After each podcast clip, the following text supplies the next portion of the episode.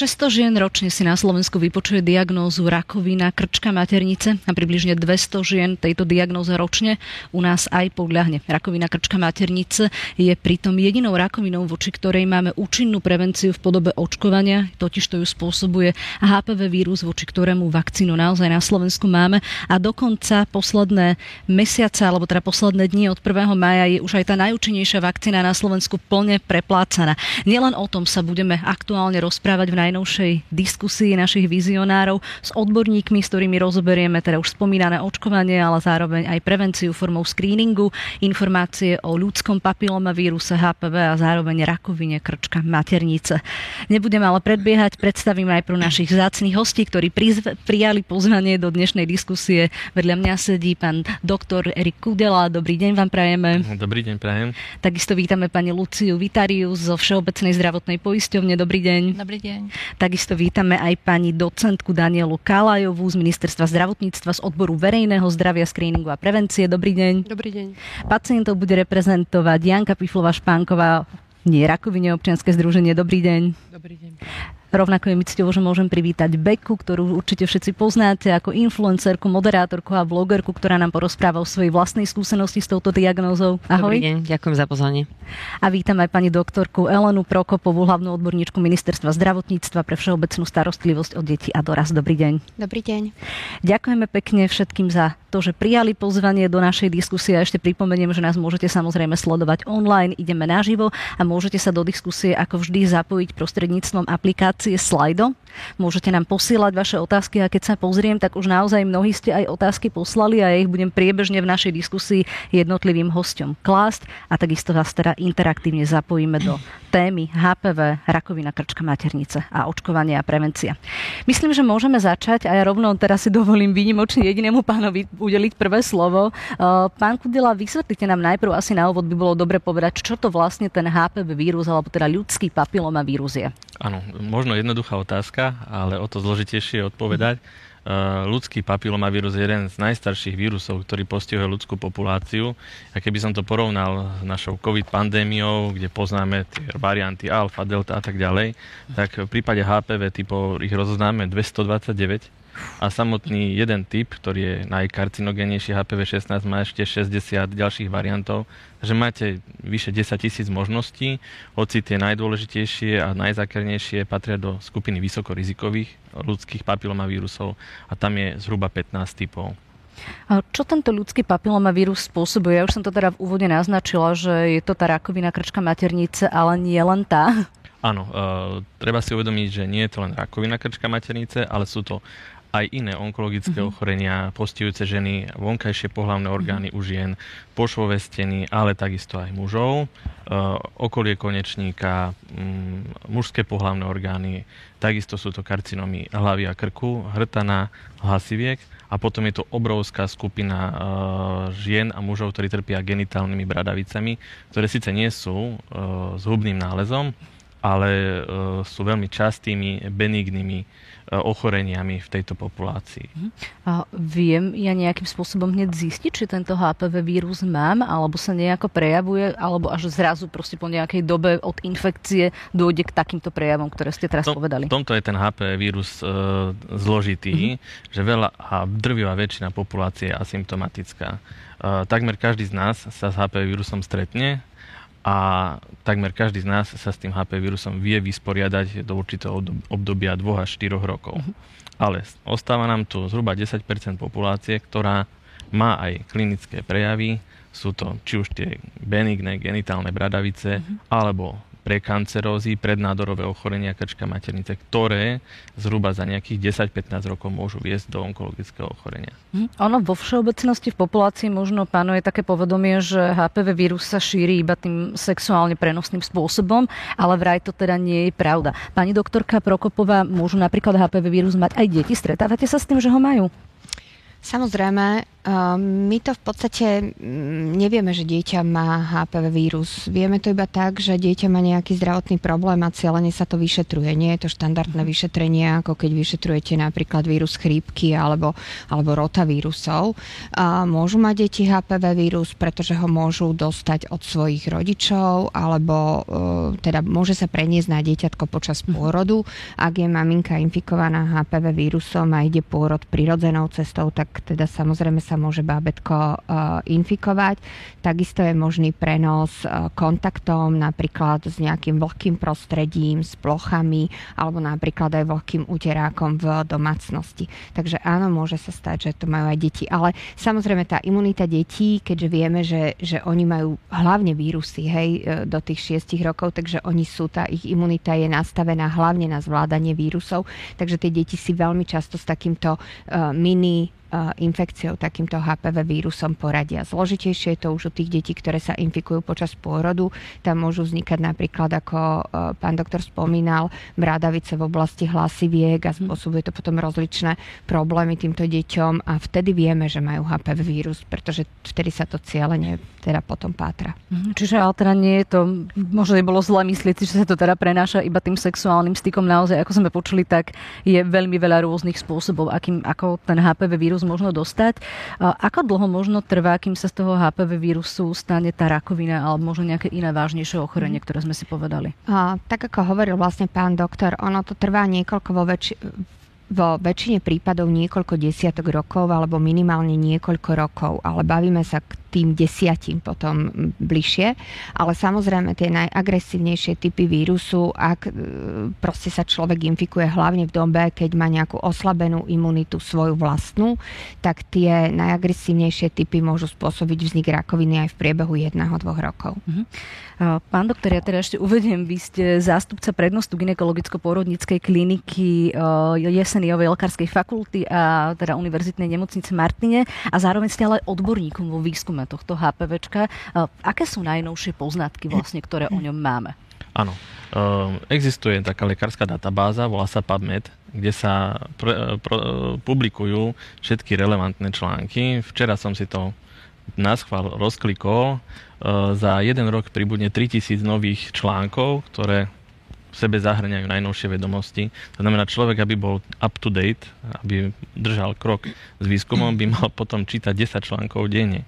Na to máte určite pri práci čas. To, to sa ani, ani pri malom dieťatku na to nie je čas, ale mm, proste eh, je to obrovské množstvo informácií v rámci diagnostiky, v rámci prevencie, v rámci liečby. Eh, je to obrovské gro E, rôznych poznatkov, z ktorých si musíme navyberať tie relevantné veci a naozaj tá medicína v rámci výskumu HPV sa posúva milovými krokmi ďalej.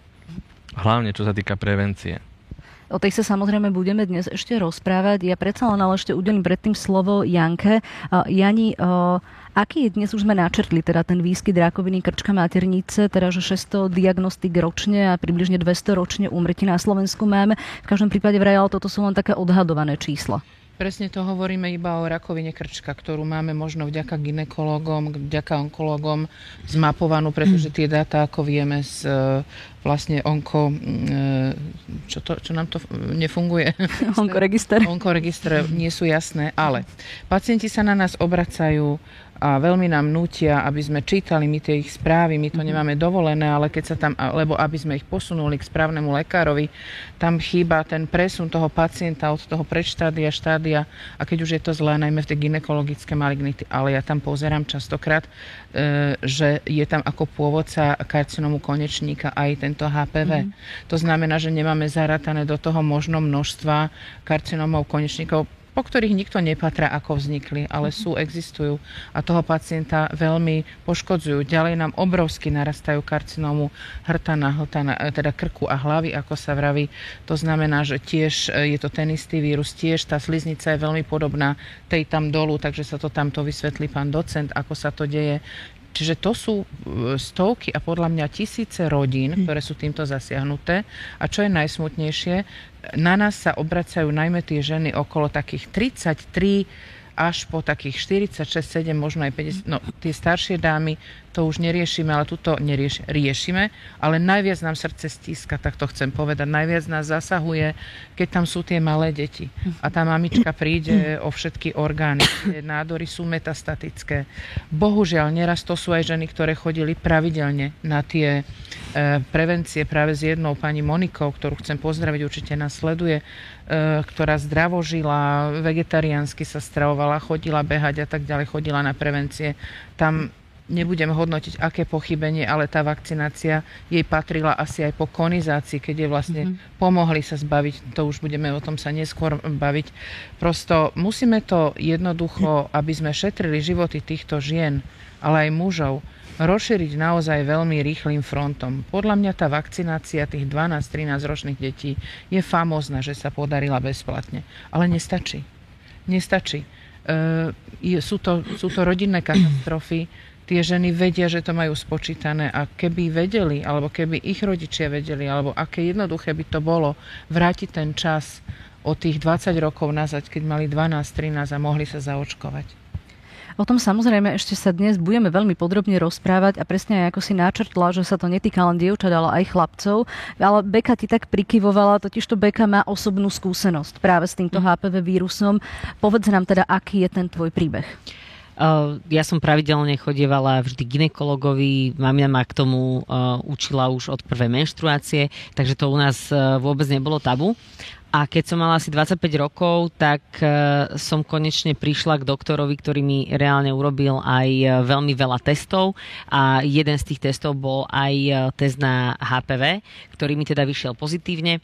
Ako hovoril pán doktor, tak tých najagres- najagresívnejších typov je okolo 15, ja som mala dva z nich mm-hmm. a potom sme to nejakú dobu sledovali Ehm, taký zvolil postup pán doktor a keď sa to vlastne začalo zhoršovať a zistilo sa, že som v druhom predrakovinovom štádiu, tak uh, som podstúpila konizáciu, teda odstranenie buniek e, z krčka maternice, ktoré teda už prešli nejakou bunkovou zmenou a potom som bola zavakcinovaná a teraz som už e, v poriadku. Ale mňa najviac prekvapilo to, že ja som mala 25 rokov, keď som prišla doktorovi, ktorý mi prvýkrát povedal o HPV. Predtým ja si o tom nevedela. Nikdy.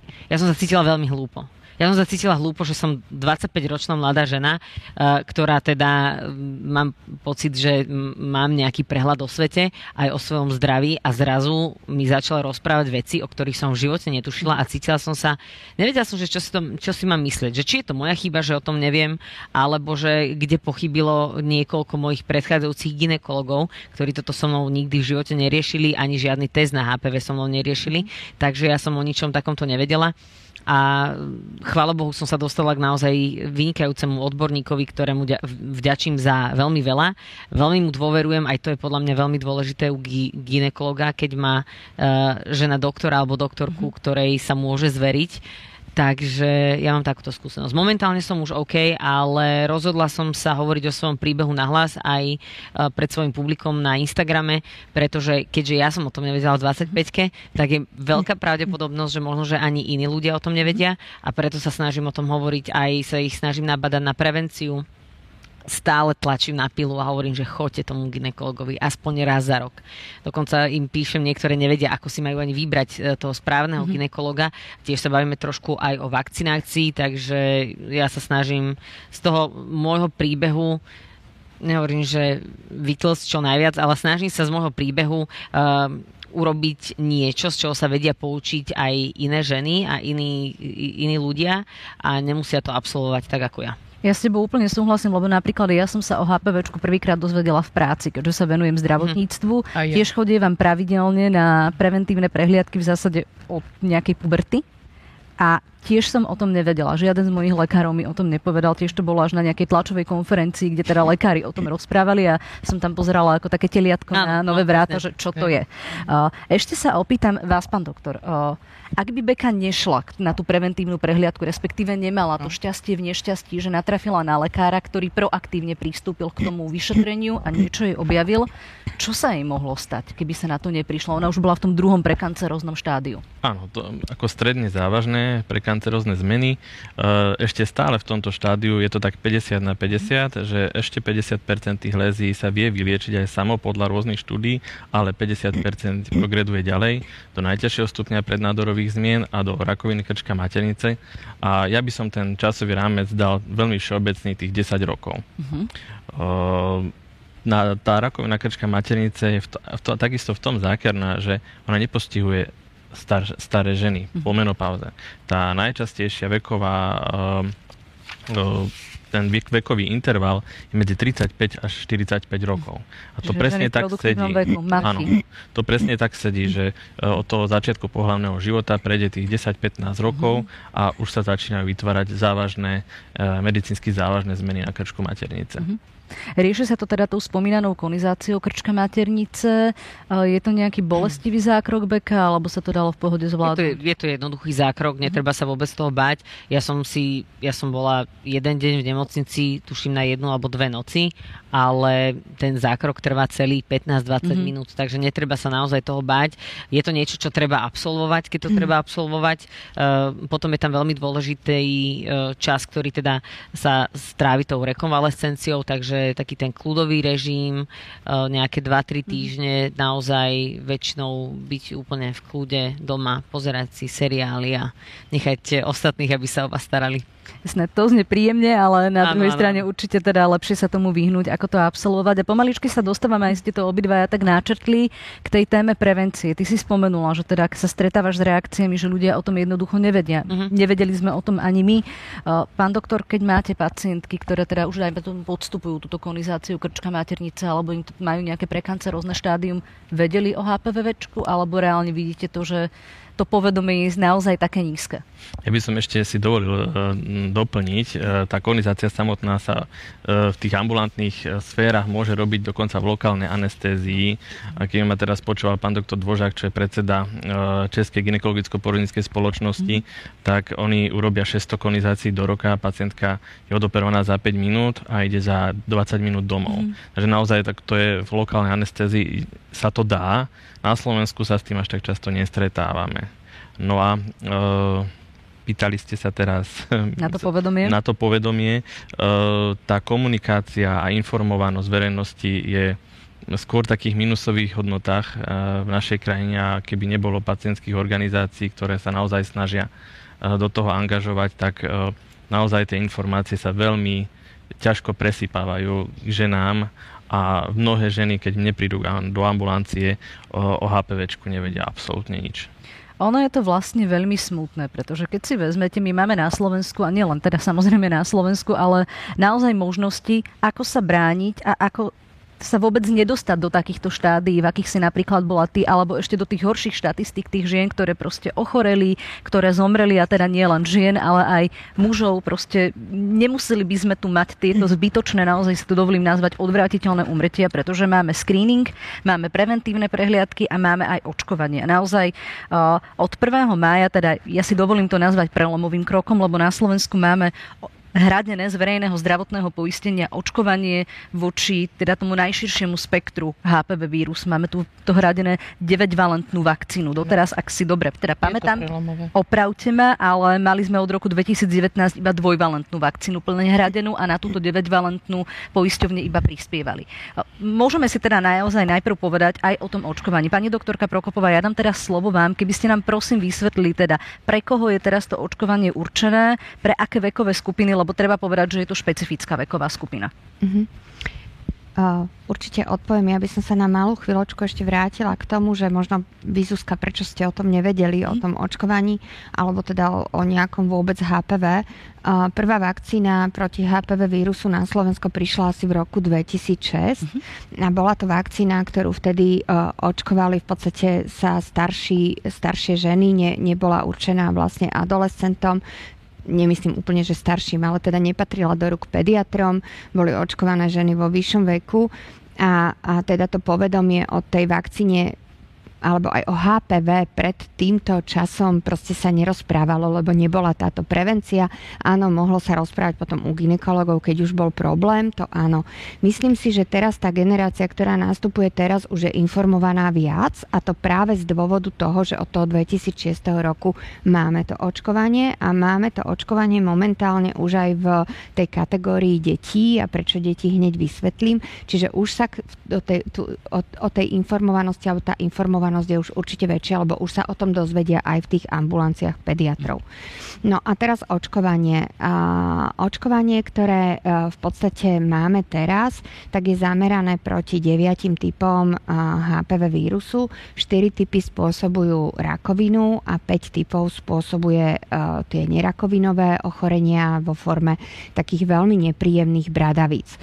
Dostávam veľmi často otázku, že prečo očkujeme deti, keď, je to, keď sa to vlastne je to ochorenie, ktoré sa týka dospelých, tak jednak je to aj preto, že sme hovorili o tom inom spôsobe prenosu, ale deti hlavne preto, že my potrebujeme, aby ten človek mal imunitu uh, alebo obrany schopnosť pred tým, ako sa môže nakaziť a ako sa môže vôbec u neho vyvinúť nejaké, nejaké predrakovinové štádium. A na to, aby sa uh, to stalo, tak ho musíme zaočkovať pred tým, ako sa môže nakaziť. Čiže preto uh, my očkujeme momentálne deti v 13. roku života, pretože ten priemerný vek, kedy na Slovensku dochádza k prvému sexuálnemu styku u detí, alebo teda u mladých, je okolo 17 rokov, čiže potrebujeme, aby dovtedy absolvovali plné očkovanie základné, čo je teda zložené z dvoch dávok, alebo teda z troch dávok, podľa toho, v ktorom veku začíname očkovať. Potom samozrejme druhá, druhá, druhý taký dôvod je, teda, že nemôžu byť ešte infikované. E, ten druhý dôvod je taký, že u nich je tak vystimulovaná tá imunita, že im stačia dve dávky na to, aby si vytvorili takú obrany schopnosť, ako keby sme toho istého jedinca zaočkovali vo väč- vyššom veku. Čiže je, je to ideálne obdobie na to, aby tá, tá, to očkovanie malo čo najväčšiu účinnosť. A potom v tom v 13. roku to máme preto, že v tom čase deti absolvujú preventívne prehliadky u pediatrov a nemôže sa stať, že by nejaké dieťa proste v tom veku náhodou nebolo choré a neprišlo k pediatrovi, aby naozaj každé dieťa malo za zabezpečené to, že v tom veku príde pediatrovi, bude informovaný rodič a bude mať šancu sa zaočkovať. Skúsme prosím tak úplne, že detailne vyšpecifikovať ten vek, lebo naozaj sa niekde stretávame s informáciami, že 12 až 13, niekde, že 12 mm-hmm. plus 364, alebo je to 13 plus 364 dní, či, ktorý je ten naozaj vek, kedy je to hradené z verejného zdravotného poistenia? Je to hradené po 12 narodeninách, mm-hmm. čiže ako náhle má dieťa 12 rokov a jeden deň a jeden deň pred 13 mm-hmm. narodeninami, teda beží mu 13. rok života. Tak vtedy je to hradené z verejného zdravotného poistenia. Takže to je iba rok.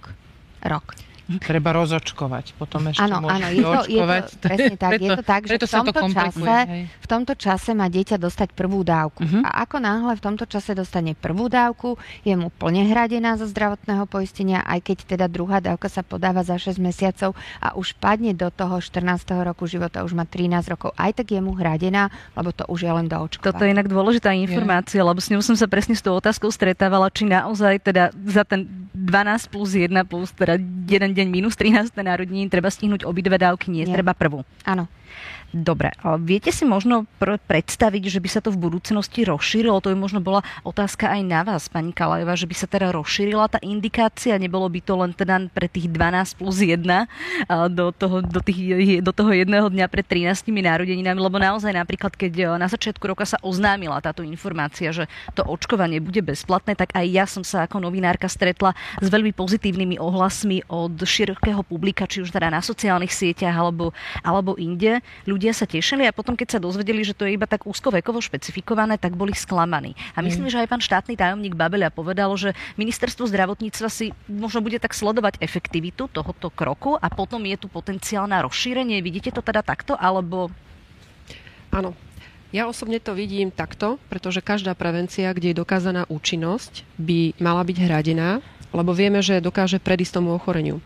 Neviem, či ste zaznamenali, ale práve koncom apríla boli zverejnené také odborné odporúčania takej strategickej pracovnej skupiny pre imunizáciu pod Svetovou zdravotníckou organizáciou a oni v podstate publikovali, že možno v budúcnosti bude stačiť aj jedna dávka, čo prinesie ako významný benefit práve v tej logistike. Lebo keď sa pozrieme trošku z takého globálnejšieho pohľadu, že potrebujeme zaočkovať veľmi veľa uh-huh. dievčat a chlapcov, môže to priniesť tú úsporu, ktorá častokrát býva tým argumentom, že bolo by to drahé, ak by došlo k rozšíreniu mhm. vekových skupín, ale práve táto pracovná skupina odporúča jednu alebo dve dávky, pretože sa zistilo vedeckými štúdiami, že tá efektivita je porovnateľná ako pri dvoch dávkach alebo troch. A oni odporúčajú, aby to bola uh, mladšia veková skupina 9 až 14, jeden, jedna alebo dve dávky, a potom staršie dievčatá 15 až 20 a dve dávky uh, v intervale 6 mesiacov od 21 rokov. Čiže my tie odborné argumenty tu už máme teraz, sú publikované a samozrejme, že do budúcna tá diskusia bude aj u nás taká, aby sme k tomu smerovali a nebránili sa tým vedeckým poznatkom. Mm-hmm.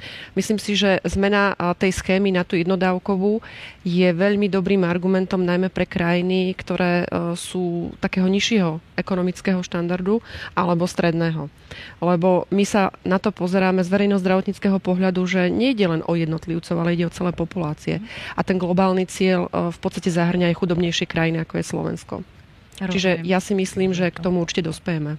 Janka, ja by som k tomu chcela dodať, je to podľa mňa nevyhnutné, ako z pohľadu pacientskej organizácie určite ktorá e, má cieľ znížiť umrtnosti na rakovinu, čo najskôr rozšíriť tie vekové kohorty, aby sme dobehli ten, e, ten deficit, ktorý tu bol.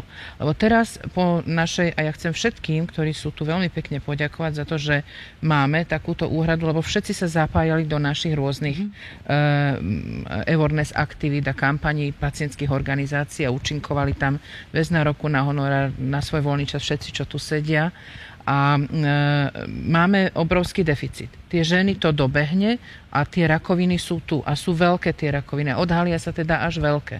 To znamená, že to sú tie ženy, ktoré to nestihli. Tí, ktorí boli sklamaní, možno, že moje dieťa to už nestihlo a tak mhm. ďalej. Bolo by vhodné možno čo najskôr, aby sme boli spravodliví a hlavne ušetrili životy a ušetrili obrovské náklady na e, liečenie neskorých štádií rakoviny a znížili tieto traumy našich ľudí a navyše tú veľmi nepriaznivú situáciu, ktorú Slovensko má, že máme najhoršie umrtnosti takmer na všetky rakoviny. No. Bolo by to možno najlepšie investované peniažky v zdravotníctve, v prevencii a vôbec v tomto storočí, ktoré je storočie prevencie. Minulé storočie bolo storočie liečby, v medicíne, toto je storočie prevencie. No tá prevencia je mimoriadne dôležitá. Beka, ty si ešte chcela ja som zareagovať? povedať, že my sa stále bavíme o tom, že uh, je to jasné, že očkovať e, malé deti do nejakého 13. 14. roku, že tam je to najviac účinné a tam sa teraz momentálne zameriavame, ale to, čo sa snažím pohovoriť ja aj na sociálnych sieťach a to, čo hovoria tiež aj odborníci a hovorí to aj Svetová zdravotnícká organizácia, odporúčanie je očkovať bez ohľadu na vek. Presne. To znamená, že mne mnoho žien píše, ja mám 25 rokov, ja mám 27 rokov, neviem, že či to ešte bude mať zmysel. Ono to bude mať zmysel. Samozrejme. Ono je to ako keby mm-hmm. niekto si povedal, že chcem vyhrať jackpot milión eur a zrazu ten jackpot je tam uh, iba 200 tisíc, tak si poviem, že aj 200 tisíc je stále lepšie ako nemať vôbec nič. Čo to znamená, že príklad. ja sa, hovorím, ja sa snažím presne hovoriť dievčatám a hovorím to aj chalanom, hovorím to celkovo ľuďom okolo mňa, hlavne aj na tých sociálnych sieťach, že dôležitá, dôležité je očkovanie nie len mladých ľudí a malých detí, ale taktiež je to veľmi dôležité aj pri dospelých e, ľuďoch, pri dospelých jedincoch a ja som bola veľmi sklamaná.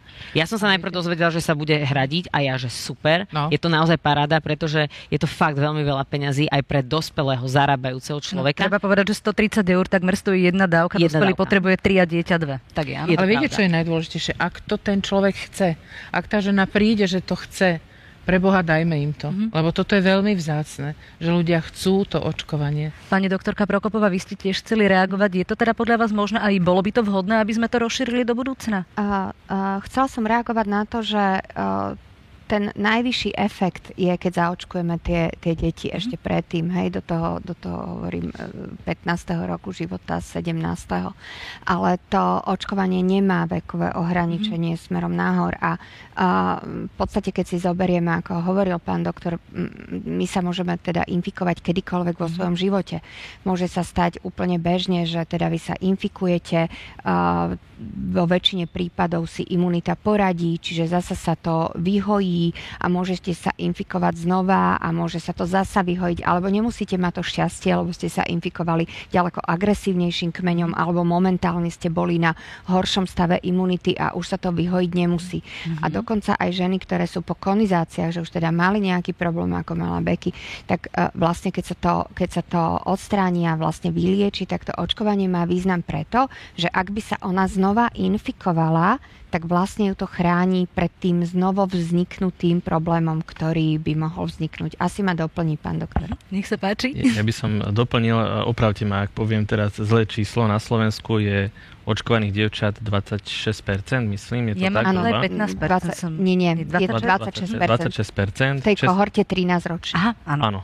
Česko má 60, Maďarsko 80%, takže my výrazne zaostávame. Nemáme o tom rozprávať, to je šialené zaostávanie. My musíme proste tento rozdiel doplniť čím skôr. Tak možno preto zo začiatku rozšíriť tú vekovú kategóriu a poskytnúť to aj starším dievčatám, mm-hmm. starším uh, po, vekovo starším ženám, uh, lebo uh, oni z hodou okolností, včera som mal otvorený jeden naozaj uznávaný časopis, bol tam článok, mm-hmm. ktorý hovorí o tom, že vyšiel teraz v apríli uh, taký prepočet, e, kolektívna imunita začne nabiehať, pokiaľ máme aspoň 40% mhm. populácií zaočkovaných.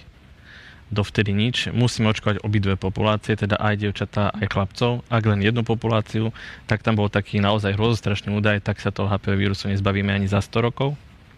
A až pri očkovanosti 70 až 80% populácie vidíme tú eradikáciu v, v intervale nejakých 30 rokov že naozaj nemôžeme očakávať e, od očkovania, že teraz budeme mať výsledok za rok, že si luskneme prstom aj po HPVčku, ale treba do toho zainvestovať všetky zdroje teraz a o tú jednu generáciu ďalej budeme mať výsledok.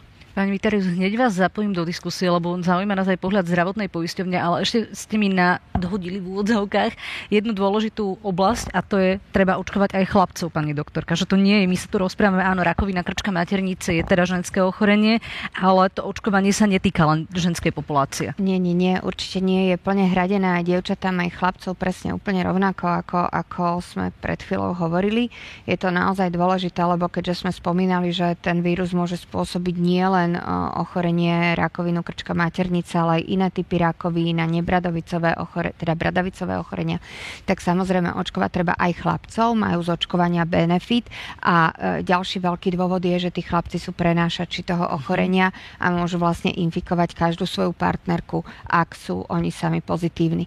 Takže samozrejme, ak chceme, aby sa ten vírus prestal šíriť v tej populácii, ako povedal pán doktor, musia byť zaočkované aj chlapci a dievčatá. A zároveň teda treba asi upozorniť aj na to, že to HPV spôsobuje aj ochorenie chlapcom, ktoré môžu dostať. Áno, áno, už hovorila aj Janka pred, pred nami, že teda sú tam aj iné typy rákovín.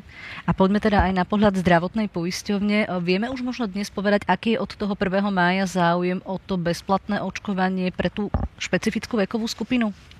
Vzhľadom na to, ako chodia údaje do zdravotných poisťovní, je tam vždy časové oneskorenie, mm. takže tieto údaje budeme mať až neskôr. Ale ako už bolo spomínané, toto očkovanie nie je novinka, čiže ono už niekoľko rokov na Slovensku tie vakcíny dostupné sú. Najskôr bola teda tá dvojvalentná a do mája bola čiastočne hradená tá 9-valentná. To znamená, že bol tam doplatok pacienta a práve tá zvýšenie dostupnosti je v tom, že od 1. mája vlastne ten doplatok nie je, čiže celé to hradí zdravotná poisťovňa v tej vekovej skupine 12-ročných detí. A čo my máme údaje, tak aktuálne máme zaočkovaných 16 tisíc našich poistencov, z toho 20% sú chlapci, takže trošku ešte zaostáva to očkovanie tých chlapcov. A touto 9-valentnou vakcínou máme aktuálne zaočkovaných okolo 6 tisíc poistencov našich. Treba však povedať, že naša poisťovňa dáva taký príspevok na toto očkovanie aj tým starším deťom a to vo vekovej kategórii od 13 rokov do dovršenia 18 rokov a je to v rámci nášho benefitného programu Peňaženka zdravia. Čiže kto sa očkuje touto našou vakcínou, tak následne potom môže požiadať o príspevok, ktorý im je následne vyplatený za tú vakcináciu. Myslím, že všetky poisťovne majú takto nastavené tie benefity, že teda prispievajú na to očkovanie. V akej výške je ten príspevok? Je to príspevok vo výške 31 niečo. Mhm. Čiže keď si to vezmeme, tak stále vlastne tá jedna dávka, ale vyjde toho jedinca približne 100 eur, čo asi sa zhodneme, že je vysoká suma. Uh-huh. Ono aj sme našli, teda ja som našla také štúdie, že ako by boli dva dôvody, prečo je na Slovensku taká nízka zaočkovanosť, ako teda bolo povedané v porovnaní s tými okolitými krajinami. A to sú ekonomické dôvody, teda cena tej vakcíny a zároveň teda aj to nízke povedomie, povedomie. o tom, aj vo všeobecnosti asi o prevencii ako takej, lebo teda prevenciou nie je len očkovanie, ale zároveň aj screeningy alebo preventívne prehliadky. Ako sme na to možno so screeningami? Ak teraz viem, že v lete minulého roku sa spustili tie cieľené pozývania žien, ktoré neboli na preventívnych prehliadkách. Koľko sa dostavili, z ktorých ste pozvali? Áno, no my sme v júni minulého roku spustili tzv. populačný screening, ale screening rakoviny krčka maternice poznajú všetky ženy zo svojich ginekologických prehliadok, čiže tie, čo pravidelne chodia na ginekologickú prehliadku, tak majú realizované aj tieto screeningy. A v rámci populačného screeningu oslovujeme my ako zdravotná poisťovňa hlavne tie ženy, ktoré na tie screeningy nechodia. Čiže tá rezistentná populácia, screening je ešte len na začiatku, mhm. čiže je to pár mesiacov potom, ako sa spustil, ale za to obdobie sa na preventívnu prehliadku prihlásilo už okolo 13 tisíc žien a zachytili sme niečo cez 500 abnormálnych nálezov, ktoré potom následne musia byť teda dovyšetrené. Nie samozrejme všetko skončí ako rakovina, ale sú to ženy, ktoré budú ďalej sledované a dodiagnostikované. Mhm. Čiže veľký význam toho screeningu vidíme. Samozrejme by som rada vyzvala všetky ženy, ktoré dostanú tú pozvánku od zdravotnej poisťovne, či už papierovo alebo formou mobilnej aplikácie, aby na tú preventívnu prehliadku išli, aby hneď kontaktovali svojho ginekológa.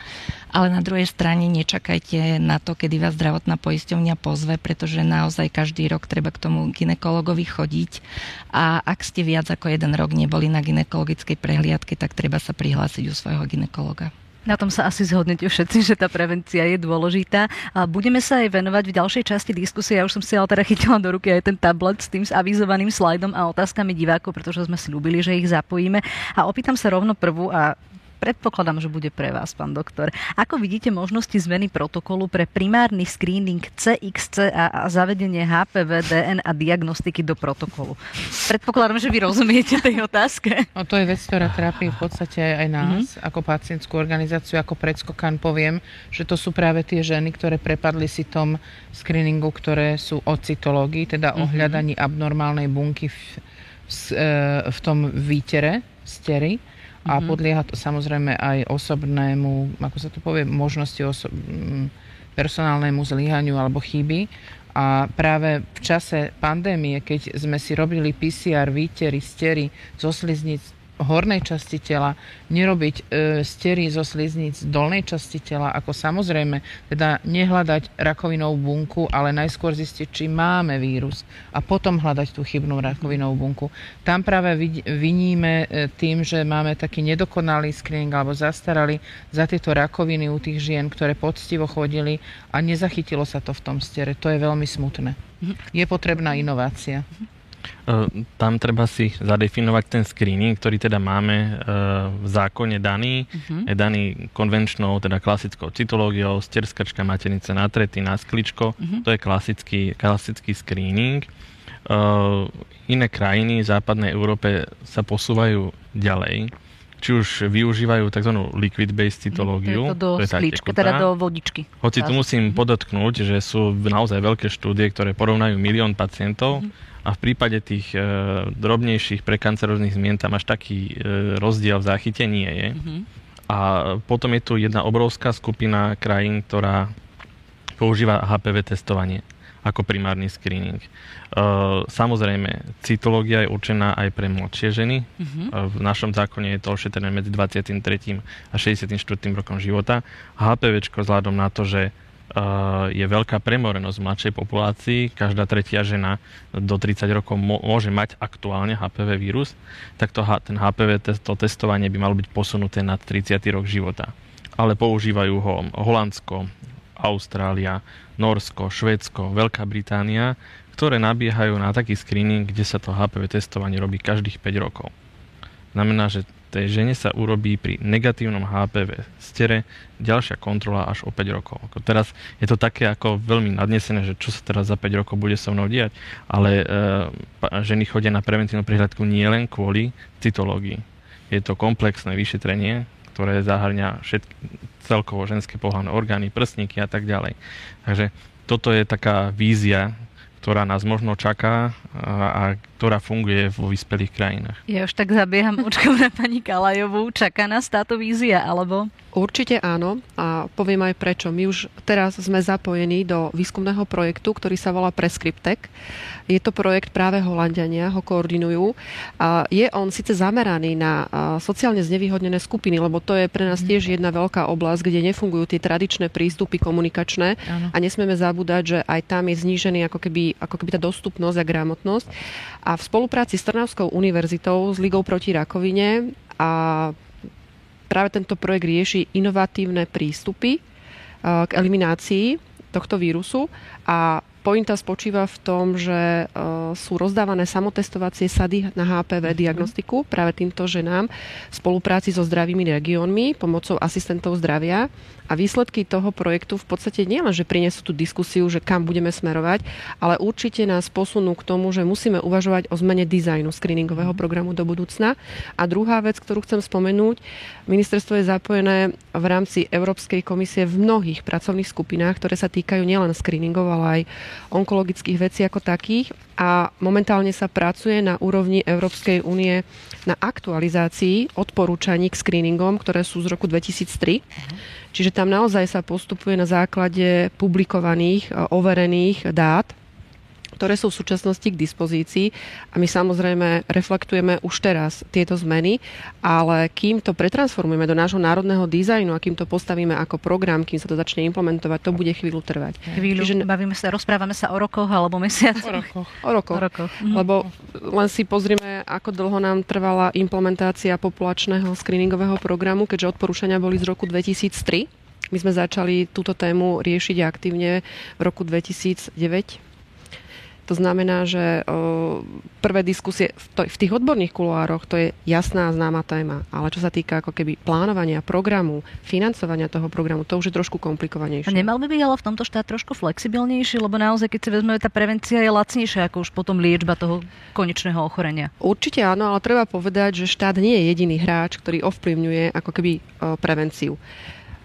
Samozrejme, že dôležitú úlohu majú aj zdravotné poisťovne, ktoré nakupujú zdravotnú starostlivosť a mňa veľmi teší, že po tých rokoch spolupráce so zdravotnými poisťovňami k screeningom vidíme ten posun a tá diskusia hovorí o prevencii ako o investícii. To sme tu v roku 2016-17 úplne takto nemali. Mm-hmm. To bolo viac o liekoch, o liečbe, o zdravotnej starostlivosti v nemocnici a mňa veľmi teší, že tá prevencia, tak ako bol rok 2019 rokom prevencie, stále vlastne získava ako keby väčšiu pozornosť a popularitu.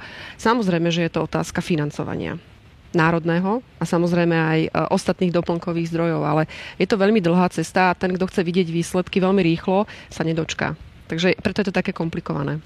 Nech sa páči. Ja, ja by som doplnil ešte ďalšiu štatistiku, mm-hmm. lebo na Slovensku máme na prepočet zhruba 16 mm-hmm. prípadov rakoviny krčka maternice na 100 tisíc žien. Ano. Takýto údaj je katastrofálny a radí nás medzi posledné krajiny, ktoré majú zhruba polovičné čísla. Aj Česká republika má zhruba 11-12 na 100 tisíc obyvateľov a že e, strašne veľa peňazí, času a, na, a, a zdravia sa míňa na to, že uh, musíme rakovinu, riešiť no?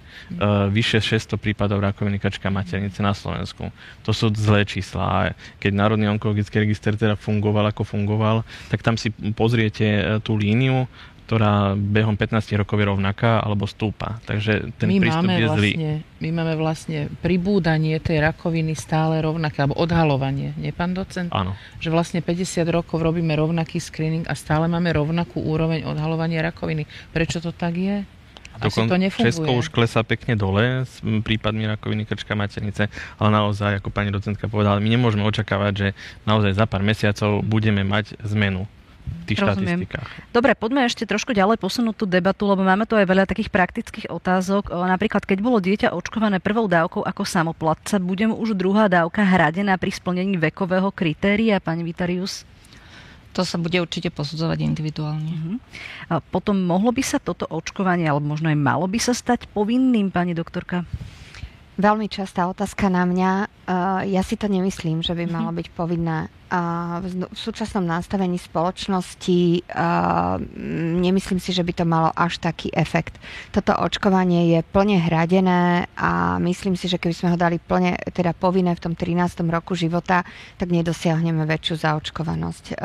Každý, kto chce, má možnosť byť zaočkovaný a tým, ktorí nechcú byť, my nemáme donúcovacie metódy na to, aby sme ich donútili byť zaočkovaní možno to zmeniť ako na odporúčané, čo sme sa bavili teraz na kongrese, ako sú rota, rotavírusy, sú tiež odporúčané očkovanie u, u detí, tak možno to posunúť aspoň takýmto rozmerom. Um, ja mám pocit, že my, my pediatri to máme tak strašne vysoko to očkovanie mm. v tom odporúčaní, že, že ja už si myslím, že už viacej tým rodičom vysvetľovať dôvod dať sa zaočkovať ani, ani nedokážeme. My to tak strašne odporúčame, že podľa mňa už sa viacej nedá.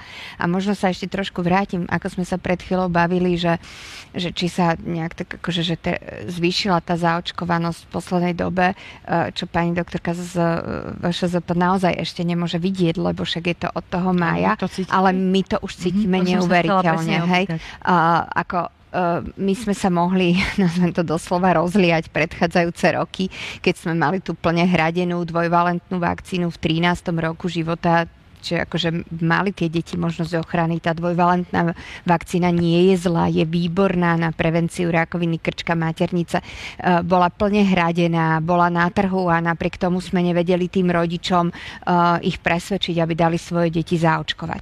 Teraz, ako sme, nazvem to trochu viacej, začali komunikovať s tým, že prišla 9-valentná plne hradená v tom apríli, e, že, že sa za viacej začalo hovoriť o HPV, máme ďaleko viacej vstupov v médiách, v čas časopisoch, mm-hmm. v televíziách, tak ja dokonca mám rodičov, ktorým som to povedala na preventívnej prehľadke, no áno, zvážime a teraz volajú, že zajtra máme 13, Už prosím, hneď. môžeme dneska mhm. prísť, že hneď, že dnes. Hej? No a, a to je pre mňa... Aj to je jedna častá mm. otázka, prepáči, že som vás mhm. prerušila. Čo má teda človek robiť, keď sa chce zaočkovať? Je to úplne bežný postup, poviem pediatrovi, mám záujem, alebo teda všeobecnému svojmu lekárovi, ak ide o staršieho človeka, chcem sa zaočkovať, vypíše sa recept na vakcínu a ide sa očkovať. Áno, úplne normálne kontaktujete primárneho pediatra, mhm. poviete, chcem dať zaočkovať svoje dieťa, vypíše sa recept, vyberie sa vakcína a dieťa sa zaočkuje. Môžem, my sme k tomu e, prispeli, e, už vlastne druhý rok budujeme spolu s pediatrickou a spolu s ginekologickou spoločnosťou tzv. mapu pomoci. Čiže naša organizácia nie je rakovine. Ja som prvú tlačovku o vakcinácii e, moderovala práve v roku 2006 mm. a boli tam obe firmy a bol tam minister a tak ďalej. Odvtedy to bolo slabé, ale keď sme pridali to povedomie, tak aj teraz pediatri volajú, aj nás sa pýtajú, kam ktorý, pedi- hlavne u tých žien, ktorí ginekolog, ktoré si to chcú tiež dopriať, aj zaplatiť, sú ochotné. Mapa pomoci znamená, že na našej web stránke nie mhm. rakovine.sk si kliknete, či si te chcete nájsť pediatra alebo ginekologa, ktorý, a ten gineko...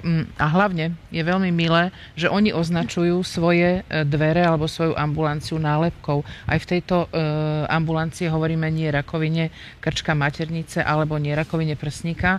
A výborné je to preto, lebo to sú tí, ktorí sú upovedomení o tom, že prebieha nejaký tlak na ľudí, že prebieha informovanosť, mm-hmm. ktoré účinkuje napríklad aj Beka alebo docent Kudela a tak ďalej, že prebieha kampaň nejaká, ale hlavne, že to je dostupné, že to máme pozbudzovať, lebo, alebo poskytovať a to sú tí, ktorí to tým svojim pacientkám radi odporúčia. Mm-hmm. Lebo máme poznatok v zaočkovanosti napríklad medičiek, že teda vlastne slovenské medičky sú zaočkované vo, vo v percente 21% a české vyše 60%. No toto bol aj taká štúdia, nie z roku je 2018. štúdia a tam je informácia, že kto vám to odporúčil a týmto to odporúčilo len 20 niečo percent ginekologov mm-hmm. a českým teda aj také vysoké percento ginekologov ako zaočkované sú. To znamená, že čo nám bráni, alebo posledné dni, že sa zvýšil teda ten dopyt, lebo sme frekventovali tú komunikáciu vďaka ministerstvu, vďaka e, spoločnostiam, vďaka poisťovňam, odborným spoločnostiam. Bariérou bola teda ekonomická, že sú hradené. Bariérou bola nedostatočná informovanosť, nedostatočné povedomie. A ešte jedna je aj odporúčanie lekára. Podpora u toho lekára. Preto je dobré a chcem poďakovať vlastne odborníkom, ktorí sa takto označujú a ktorí vlastne vstúpili do tej našej pomoci a nech ich je len viac a viac a že nám, že si to tam môžu nájsť. Ale najmä chcem tu zúčastneným všetkým poďakovať. Urobila sa obrovská obrovská kus práce, každý jeden, čo tu sedí.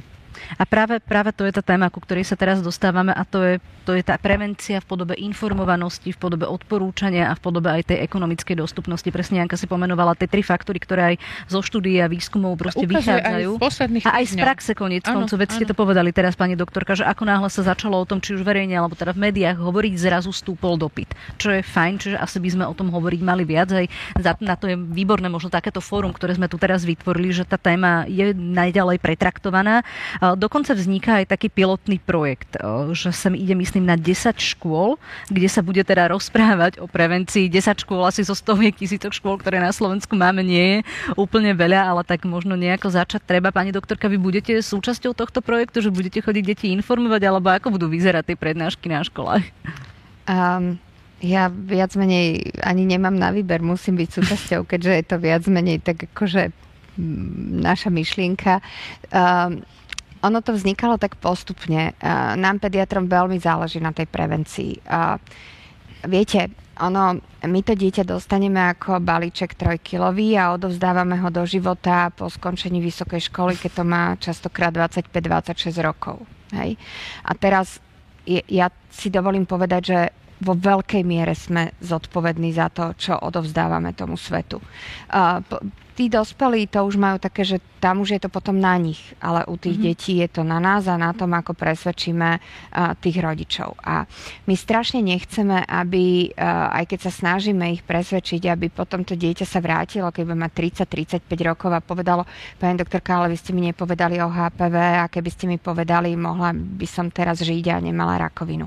Takže ja si nemyslím, že existuje ambulancia pediatra, ktorý by uh, povedal, že to je nedôležité alebo neinformoval to dieťa teraz v tej dobe, keď tá prevencia je daná do uh, rúk pediatrom a je plne hradená. Kým nebola plne hradená, bolo to aj taký etický rozmer to malo, že predsa len ponúkať niečo, čo bolo drahé a rodina si nemohla dovoliť, vy im to ponúknete a necháte ich žiť v tom strese, že si to nemohli dovoliť, to bolo ťažké. Hej?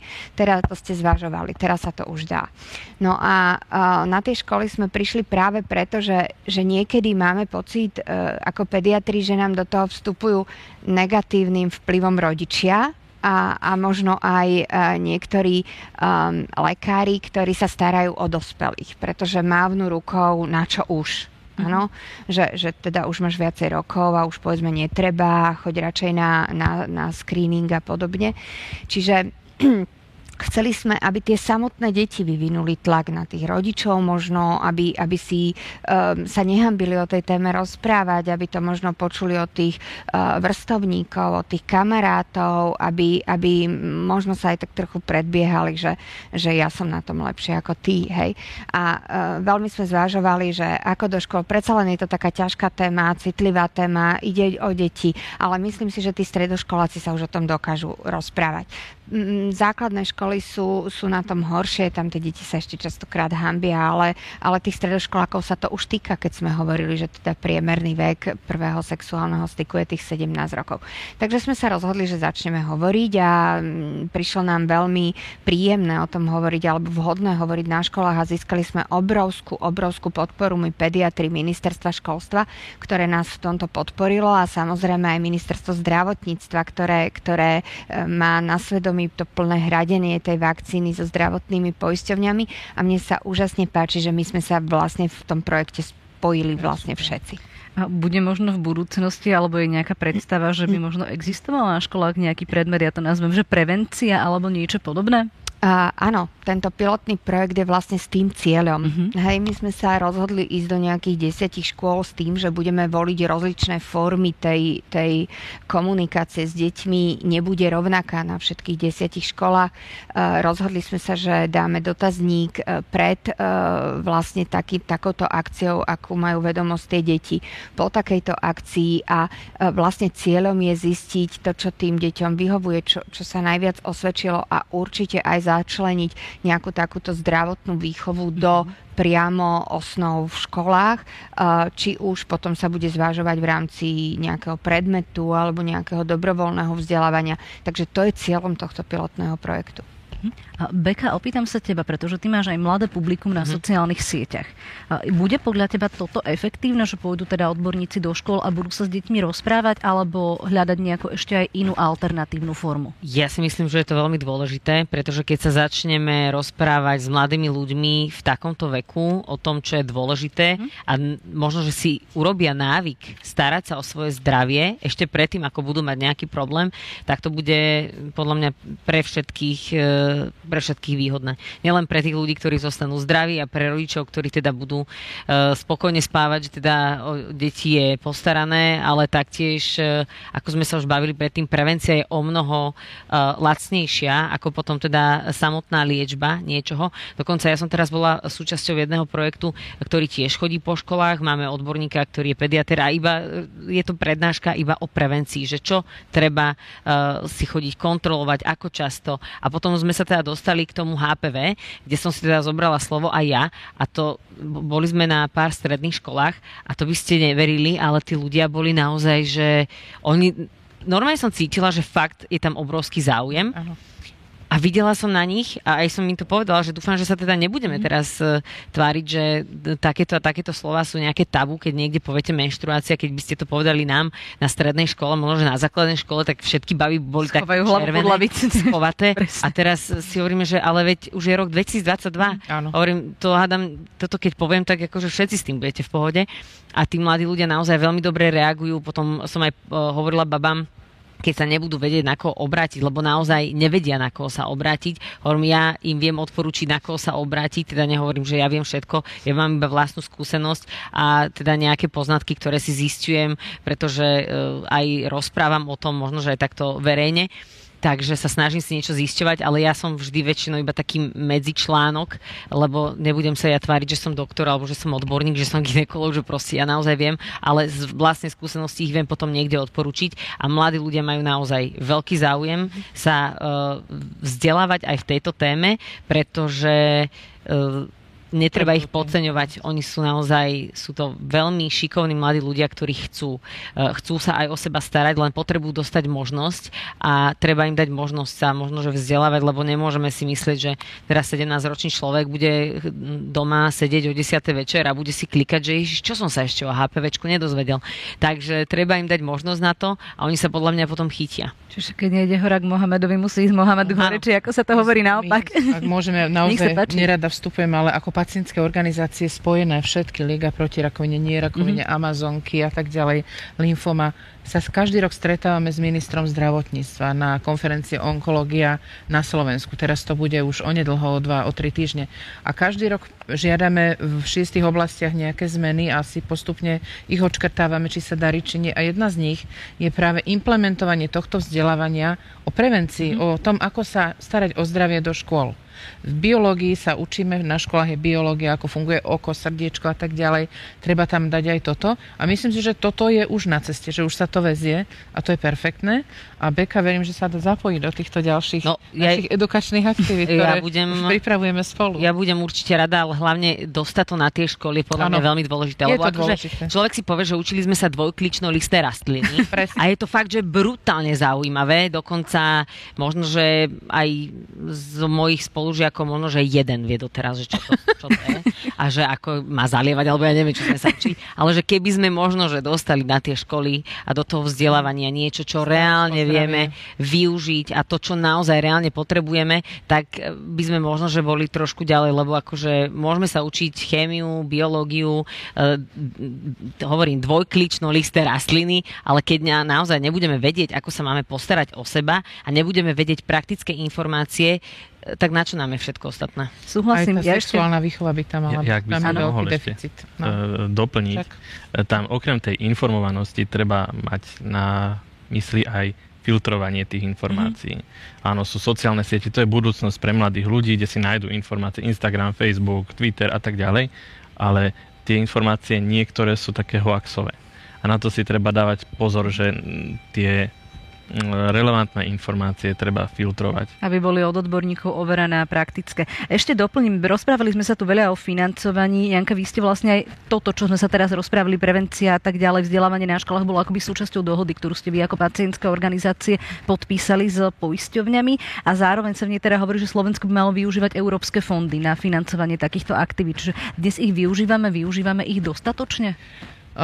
Ja sa pýtam, moja otázka je, ako, v akom stave je čerpanie Cancer Beating Plan, neviem. Pani Kalajová nám možno povie. Ale tak ano. ak môžem k tomu To doplniť. sa nás priamo týka, veľmi by sme mm-hmm. chceli. Ďalej, ešte dopoviem, keď už hovoríme mm-hmm. o tomto, boli sme na konferencii ďalšie iné, kde už sme sa teda dozvedeli o tzv. voucheroch na, na 50 tisícových na takéto aktivity. Hneď by som jeden využila na mapu pomoci, hneď by som ďalší využila na aplikáciu pre pa, uh, pankre, E, pacientov s karcinomom pankreasu, kde chodíme k ním domov. Čiže je na čo tie peniaze? No, ale nedá sa, mm-hmm. lebo nemáme, máme domicil v Bratislave. A kde, kde je to problém? V tom, je že je to, to proste Bratislava? Jeden z tých šiestich bodov, čo riešime s mhm. ministrom, mm-hmm. je oficiálna podpora e, takýchto pacientských awareness, mm-hmm. awareness aktivít. Všetko robíme z darov, z 2% z daní a tak ďalej. Uh, a suplujeme a nebyť nás, tak tá evornosť sa naozaj nezdvihne a suplujeme v tomto naozaj ten štát. Čiže my očakávame, že sa tam vytvoria nejaké možnosti. Pani Kalajová? Tie možnosti sú vytvorené. Plán boja proti rakovine je v podstate politika, je to vlastne deklarácia a k tomu je program, finančný nástroj EU for Health, kde je alokovaných zo strany Európskej komisie viac ako 5,3 miliardy eur. A v rámci každého pracovného programu, alebo každý rok sa robí pracovný program. V rámci pracovného programu členské štáty rozhodnú o prioritách a o jednotlivých alokáciách. A potom vlastne oprávnené subjekty, čo sú aj neziskové organizácie, zdravotnícke zariadenia, univerzity, ministerstva, národné autority, môžu tieto peniaze čerpať. A to buď formou priamých grantov, to sa týka ministerstiev národných autorít alebo súťažných grantov, kde vlastne sa prihlásia so svojím projektom a môžu tieto peniaze získať. Len na tento rok vlastne Európska komisia vyčlenila viac ako 10 miliónov eur na prevenciu rakoviny, čiže tie možnosti tam sú.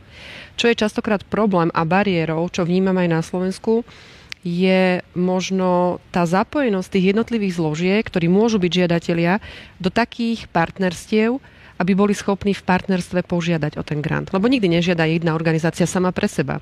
Tie projekty musia vytvoriť konzorcia a mhm. musia súťažiť o tie peniaze aj s inými členskými štátmi. Vnímam to, že Slovinsko, porovnateľná krajina k Slovensku, je v týchto aktivitách oveľa úspešnejšia ako my a myslím si, že máme ešte takú dlhšiu cestu pred nami, ako zlepšiť podmienky preto, aby sa napríklad pacientské organizácie do toho zapojili. Lebo to naozaj nefunguje tak, že ministerstvo tie peniaze dá priamo pacientské organizácie. To sú súťažné granty. Naša úloha je koordinovať tieto informácie. Minulý rok sme robili informačný deň k programu EU for Health a naša úloha je možno prepájať tých ľudí a tých aktérov. Čo sa nám ale stáva, lebo tých ponúk je naozaj veľa, aj tých možností, stáva sa nám, že odpovedou je, že sme veľmi zanepráznení, aby sme sa zapojili do takého grantu. Ako keby Slovensko nemalo dostatok pracovníkov, ktorí by sa mohli do týchto projektových aktivít zapojiť, nemajú časové kapacity. Čiže toto no, je z mojej spojené s veľkou dávkou byrokracie, treba Určite. povedať, nepapierovačiek a podobne, lebo však grant sme, požiadať nie je jednoduchá ja vec. Ja poviem tak, aby mala informáciu pani docentka. My sme už v dvoch takýchto grantoch práve z EU uh, for Health a je tam aj slovinský partner, sú tam aj lekárske fakulty, sú tam aj iné odborné fakulty práve na túto disemináciu znalostí a povedomia a je to úžasné, ako súťažíme, uvidíme, sú to veľké projekty. E, naozaj sme si ich museli vyhľadať sami, naozaj sú v tom osobné väzby v tej našej praxi vďaka tomu, že robíme túto pacientskú advokáciu už roky, ale ja si pani docentka myslím, že e, pacientské organizácie nemajú špecialistov, za nami nie je štáb e, úradníkov, účtovníkov. Niekedy to naozaj robím len ja a Paťo Herman u nás a potom tí ostatní sú dobrovoľníci. Myslím si, že by ste nám mali pomôcť takýmito vecami, ktoré sú na podporu, do ktorého napríklad nás teraz za- zavolala vlastne uh, pediatrická spoločnosť a každý rok by sa zrejme mali pre pacientské organizácie vyhradiť asi takéto veci, aby sme boli súčasťou. Vy nás využívate a zavolali ste nás aj do mediálnej skupiny uh, a to je fantastické, veľmi sa tomu tešíme, mediálna skupina na podporu screeningov. Ale ten čas, ktorý nám to uberá a nemáme na to žiaden grant, uberá životaschopnosť našej organizácie, lebo my sa o ňu musíme starať tak či tak aj v iných rovinách. Funguje nám 5 pacientských e, podporných miest na onkológiách na Slovensku, fungujú nám onkoporadne. Onkoporadňa, na ktorej e, to sa, to sa volá na www.rakovine.sk, je online poradňa Erik Kúdela, docent Kúdela tam sedí, chodí tam pravidelne každý týždeň. To je nádherný, nádherný prierez tým, čo potrebujú pacienti, vedieť, odkiaľ aké informácie ohľadom HPV, vakcinácie, ginekológie, každý sa tam na ňo obracia. Máme tam mladých chirurgov, my ich musíme, my to musíme zabezpečiť. Každý ten kilobajt informácie spracovaný stojí peniaze ako tí profici, čo pre nás robia, že sa to tam vôbec zobrazí na tom webe, že to vôbec je, to stojí peniaze.